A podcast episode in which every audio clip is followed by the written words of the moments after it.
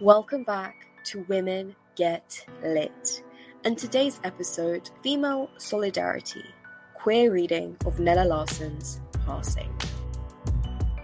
In today's episode, I'll be speaking with Professor Susan Rudy. Her work and research interests focus on contemporary and experimental poetry, queer feminist theory, and women's experimental writing. Our discussion will center around Susan's most recent work, Genders, Ontoformativity, or Refusing to be Spat Out of Reality, within which she discusses the works of lesbian poet Nicole Brossard. In today's discussion, the primary text we will be discussing is Passing by Nella Larsen. Passing tells the story of two black women, Claire and Irene.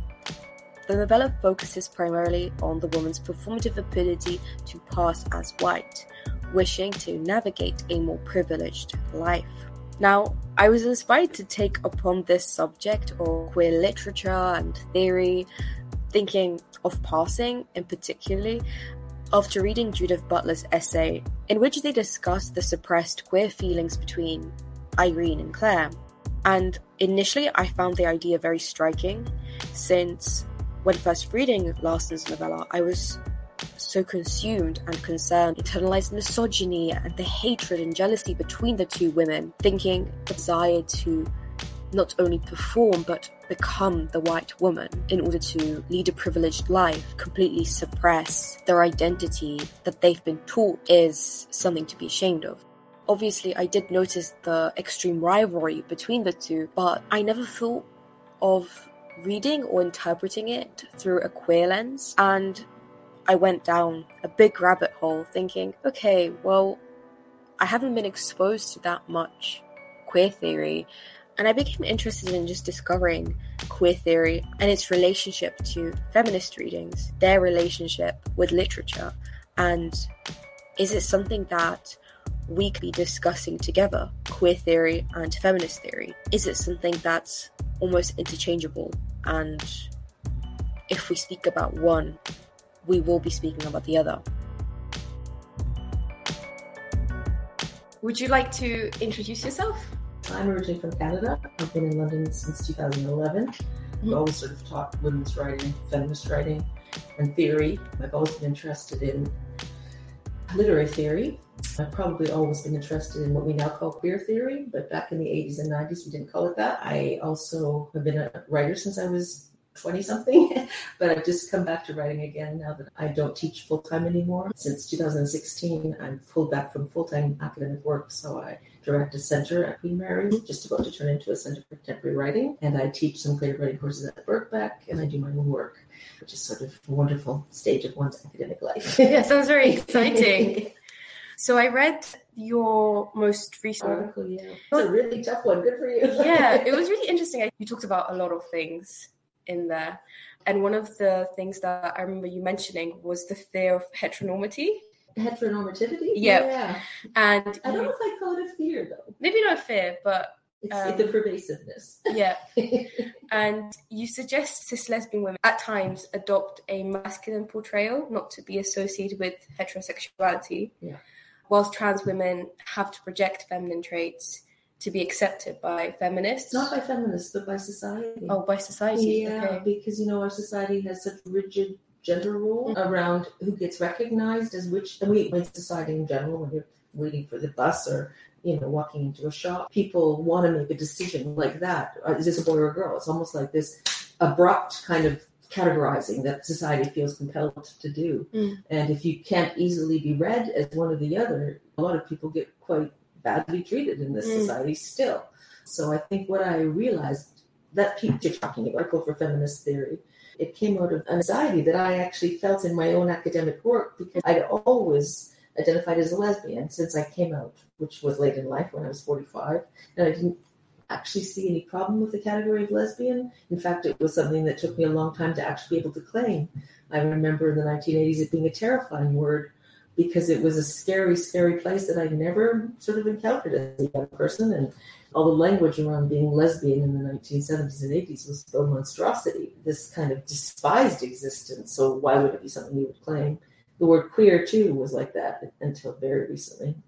So I found myself at the age of 50 something suddenly realizing that lesbian was now being associated with really terrible treatment of trans people. And I thought, how can this word, which has been so meaningful for me, and this identity, which been, has been so liberating for me, be associated with ways of being in the world that are so hateful? I couldn't get my head around it. So, like I always do when I'm about to try to take on a difficult topic, I thought, okay, I'm going to just read work by trans women and compare it to the work I know by lesbians and see if there's something I can learn. Because a lot of this hateful behavior was actually happening in real life, yeah. at least as it's reported in the scrolls of Twitter. So I wrote this academic paper to try to understand mm. actually because I had a, feeling that we probably had more in common. Because mm. the ways trans women were being treated, I could see that it reminded me of the ways I saw lesbians being treated when I was really young. So I write this paper. Yeah, work by a trans woman, one trans woman from big city in New York now, and then um, somebody who'd been very important to me, um, a Montreal writer named Nicole Brossard. She was writing in French in Montreal, cosmopolitan, very accepting kind of community. Montreal in the 70s, New York now apparently very accepting of alternate identities and yet very difficult places for people to try to make lives in in some ways still. That's what was behind it. So what inspired you to take upon the study of feminist queer theory? And how come because you do link it with poetry and in the article as well you give examples of uh, poets. So how did that idea and that combination come really, about? really really good question. I think it's because poetry is always a little queer. Poetry is about how language doesn't mean just one thing. You can't read poetry if you think that words are obvious in terms of what they signify or what they could signify or how putting words together.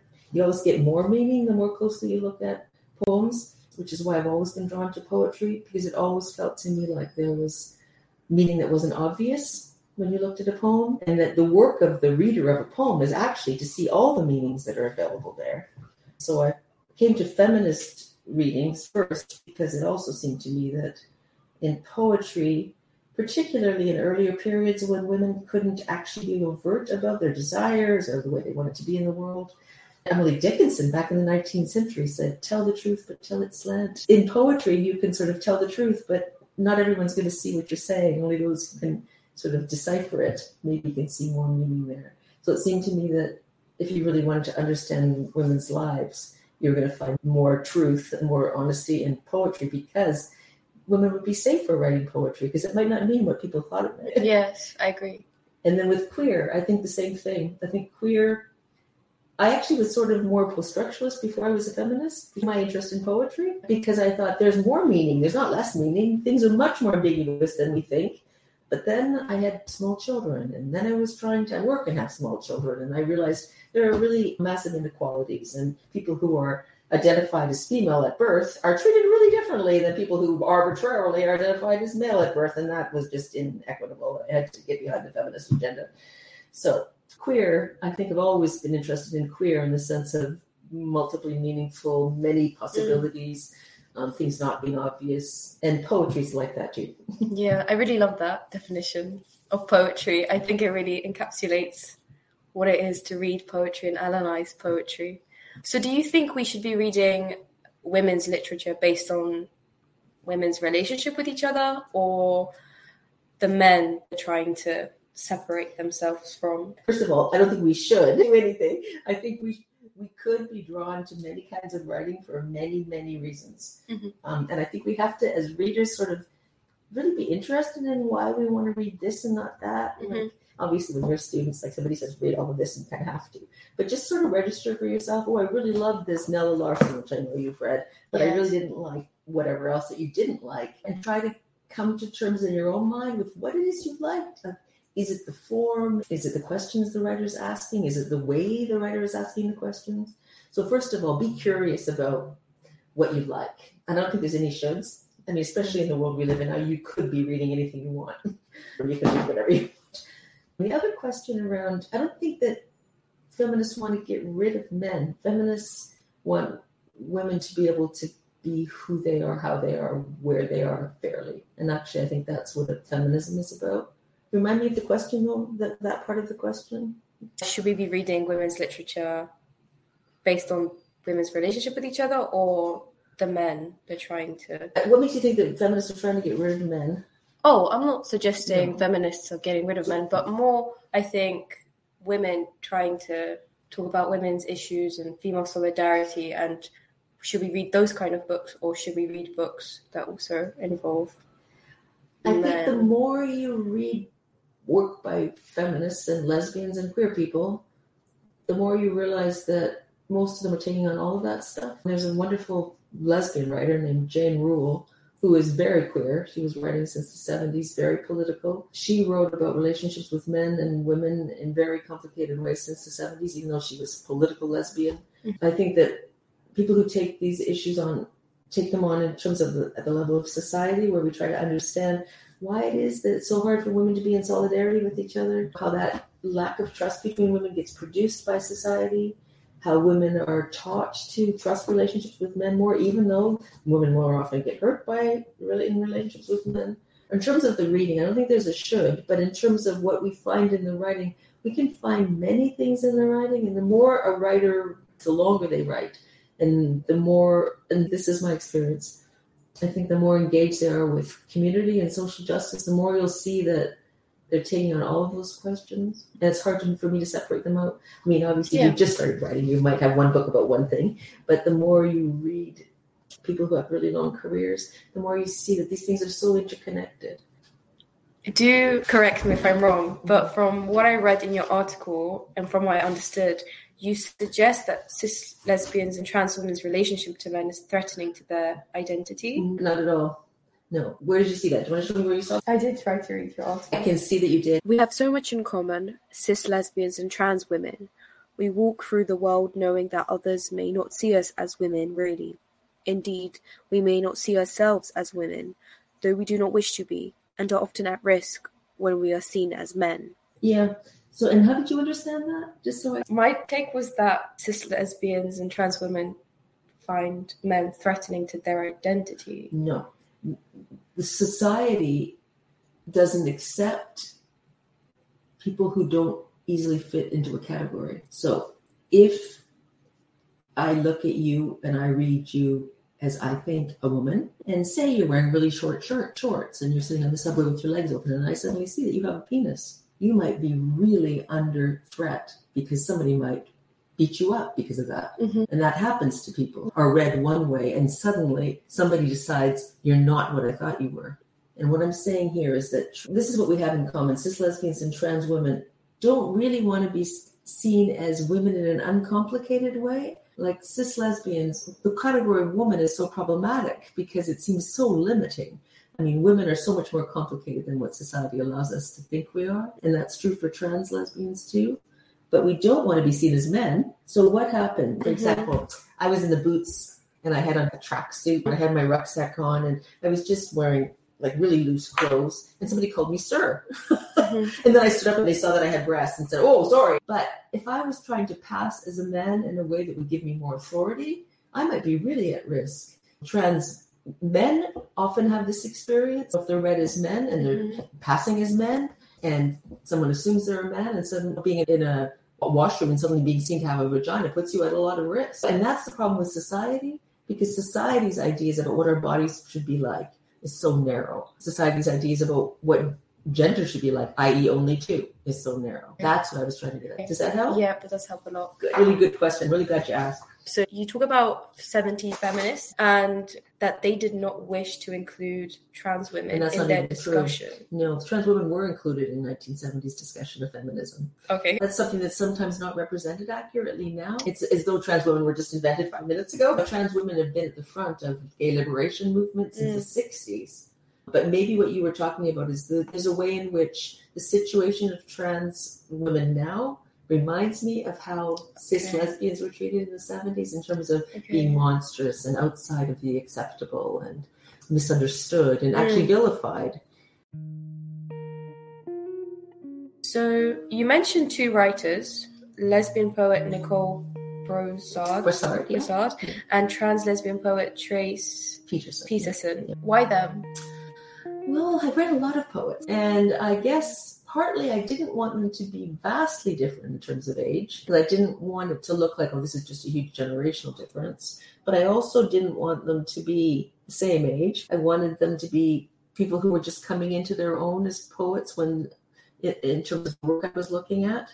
I also wanted them to be sort of metropolitan poets, poets who have a lot, lot of opportunity to be in gay communities. And Trace Peterson, at the time that this piece we're looking at came out, was living in New York. Nicole Brossard was living in Montreal when this piece came out. And there was something about their work that reminded me of each other. Sometimes that just feels intuitive.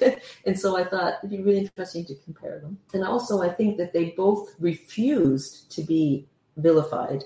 They both said, uh, here I am, I'm a lesbian, just deal with it. And when it was completely socially unacceptable to say that, Nicole Brossard said and did that in her work and in public and repeatedly and in the present. That was in the 70s, and she's had a long career since then. She's still writing.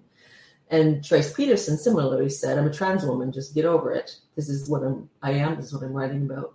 And so they reminded me of each other in terms of their resistance mm. to um, being silenced. Mm. They just refused to be silenced. So Brossard's work is known to challenge masculine oriented language, mm-hmm. would you say? Mm-hmm. And in your article, you mention the discomfort she created by just existing and having combined the two identities of the mother and the lesbian. And that idea really struck me because I never thought that that would have been an issue at the time. Why not?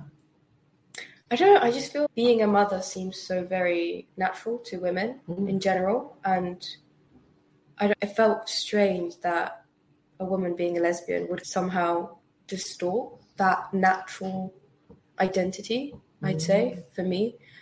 That's a really good point because do you know that women were they lost their children when they came out as lesbians? Yes, you know, and that, actually... I read that in your article, and that was another thing that really struck me because I've never heard about that either. You were actually at risk if you came out as a lesbian after having been in a heterosexual relationship with children. Yeah. Um, I even read a book about two weeks ago about a woman who had that happen to her now in France. Like she came out as lesbian. She was a lawyer, mm-hmm. very professional woman. Came out in her forties, had a child who was maybe 8 mm-hmm. and um, her husband got a court order that said that he wasn't allowed to live with her. So that happens even now and the whole idea of motherhood being natural has really been critiqued by feminists too, mm. because it's part of the sort of ideology of care in our society that it's women's job to look after everybody, yeah. including children. and uh, a lot of feminists have really challenged that. There's a wonderful book by Adrienne Rich called Of Woman Born Motherhood as Experience and Institution. And Adrienne Rich was a poet. I don't know if you run across her. She just died a few years ago. She started writing in the 40s but wrote until the early 2000s. Really important feminist theorist, came out as a lesbian in later life, wrote about that, wrote about being a mother. And she said that there's a vast difference between her experience of being a mother and what society told her being a mother was like. Mm. And she wrote about it, and what society told her being a mother was like. Mm. She wrote about this in this great kind of it's a creative critical book. We use that language now, but she was doing that in the 1980s. And she critiqued society for assuming, first of all, that all women would want to be mothers, would be good at being mothers, or would enjoy being mothers, and also the care capacity and all. So the whole institution of motherhood has been critiqued by feminists, but also because the rules of engagement in a society are not set by mostly by women women were at risk of losing their children when they came out as lesbians. She's got this book that I'm talking about here called yeah. These Our Mothers. In French, it's much more complicated and it, it talks about the word mother in French is la mer, and that also means the sea. It, it's a different spelling, but it sounds the same. The word la mer means the sea, it means the mother, and, and L apostrophe A M E R means like love in a really broad way. She was dealing with what she said was the most, I guess, familiar experience in many women's lives, which is having a child, at the same time as she was dealing with this completely unexpected experience of she fell in love with this other woman when she mm-hmm. had a small child. And she just was struck by how dissonant that was. This unexpected experience happening at the very same time as this completely expected and naturalized experience, not natural, and made to seem to be natural. That's what she was writing about at a time when it was completely almost unthinkable to say. I saw her give a talk once in the 1980s in French, and she was talking about how dangerous the word lesbian was. And it mm. felt like that. It felt really scary. It felt like if you claimed that identity, you might lose everything, including your children. you know? mm would you call it a dual identity? I would call it a conflicted identity. We have more than one identity, most of us do. We don't experience them as dual, do we? we test them as sometimes in conflict. Like I have two grown daughters; they're not children; they're in their thirties. I have grandchildren, but I'm also an intellectual, and it's not like my partner's Welsh, but we also have lived in Canada together. So I have British citizenship, I have Canadian citizenship, but that doesn't even feel conflicting. It's easy for me to travel across those identities. It's not so easy to travel across the mother intellectual identity. That's more like a conflicted identity space because I don't get a free pass either way because they cost each other in ways that are really complicated. Correct me if I'm wrong, but I guess Brossard's mentions motherhood shaped her solidarity with women. Yeah, exactly. Which I thought was really interesting. Do you think this is true for most queer writers? Which part? Motherhood shaping their solidarity with women. I would say that most queer writers don't have children or don't talk mm. about it. So I think that actually is, is, is an issue. I think there's a real complicated relationship between queer and women because we've got a whole no category now like they non-binary and which i completely embrace but it hasn't changed the way that women who are assigned the category of woman and don't identify as they aren't still treated much more terribly than anyone who was assigned male at birth or be identified as a man. I think that's true in trans stuff too. It's really complicated. And why is it that trans women get all the attention around? Because trans women don't pass as easily. And that's because all women wear trousers sometimes, have short hair. And so the whole question of passing is actually, I'm so interested that you came to this through Nella Larsen passing is so complicated because in mm. some ways it's terrible to pass. But I still pass as a straight woman sometimes, and I think should I just tell them or not? And could I be bothered? And what would it cost me? Passing isn't the greatest thing, but in another way, it makes your life easier.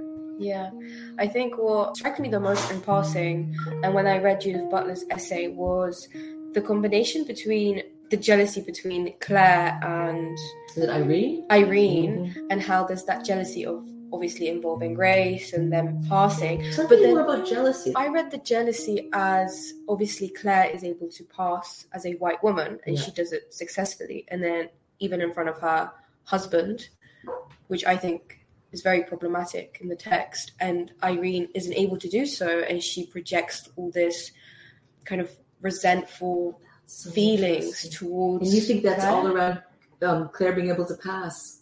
Yes, but then Judith Butler explained that there is something more going on underneath and that there's almost this relationship between them and that's the real passing and I didn't notice it the first time I read the book because I was so focused on the post-colonial reading of passing that I completely missed it. That's so interesting. Um, but do you think she's that Irene is jealous or did she think that Claire should be in solidarity with her and she's getting away with something by not being?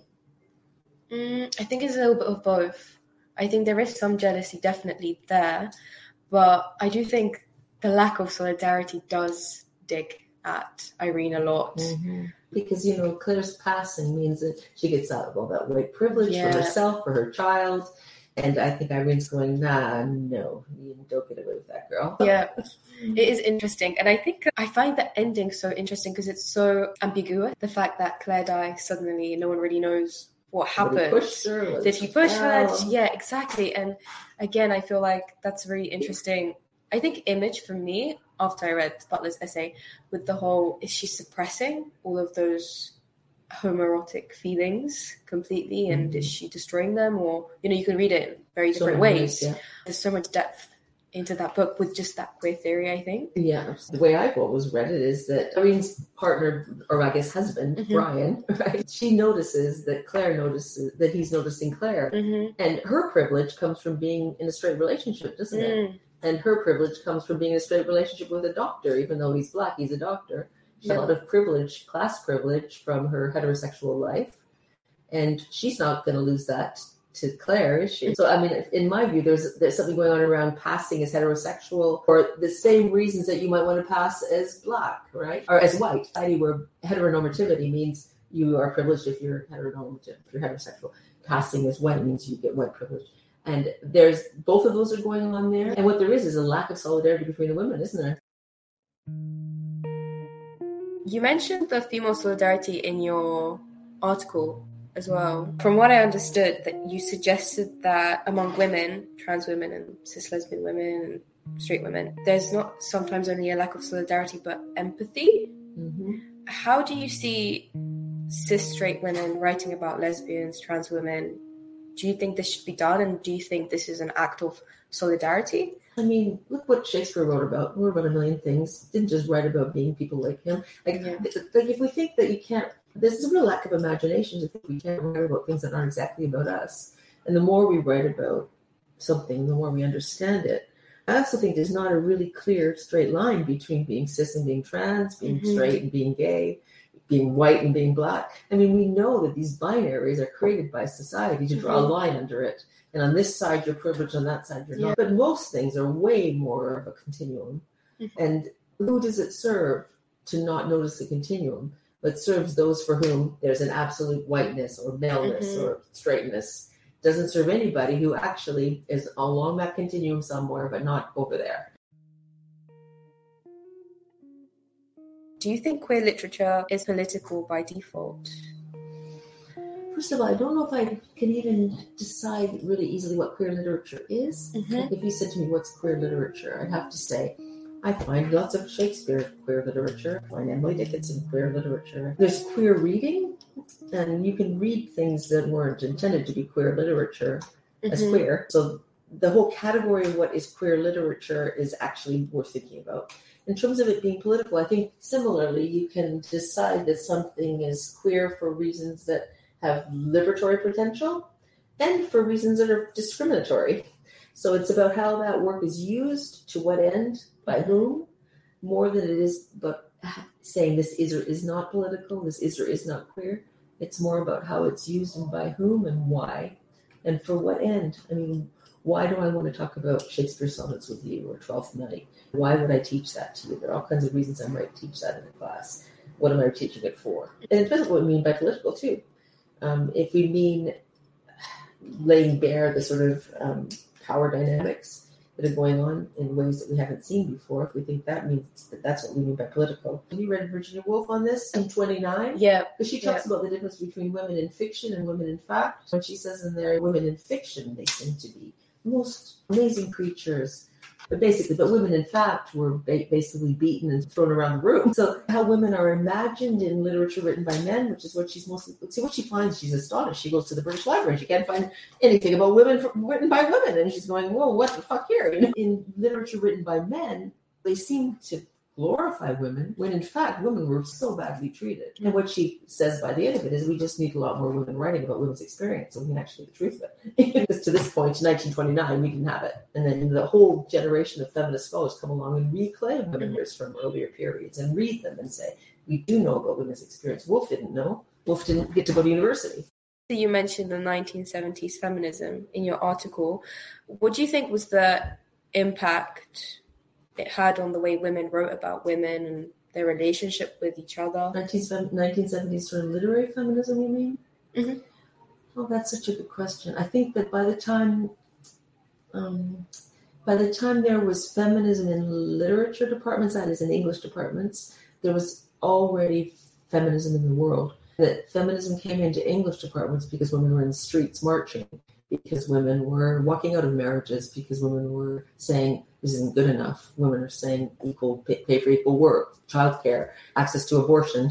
women in the streets were saying we want all of these things, and suddenly the three women in the massive English department said, "Well, look, we should be looking at work by women in the English department because women in the world are actually saying pay attention to us." So I think that there were always activists and writers who were writing about act, writers are all often at the forefront of what a society is doing in terms of social change.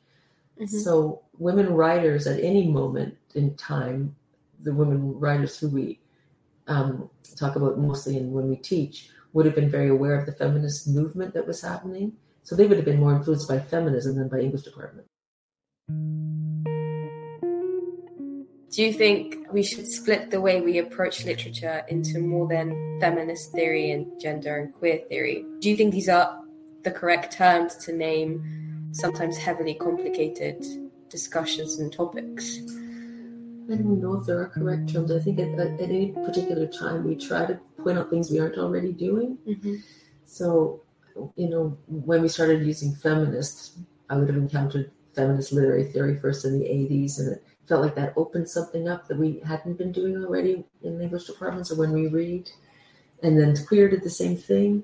It's like when you get a new word for something, it names an experience you might have already had but not recognized. So I don't know if they're the correct terms. I think these terms are always shifting. And then once we figure out what we can figure out from these terms, we'll probably go on to other terms. So not static. Mhm. We won't always use them. They're useful. I want to ask you one more question. So you mentioned in quote Simone de Beauvoir, and she famously said, "One must become a woman." One is not born, but rather becomes a woman, yes. How do you understand that through a queer lens?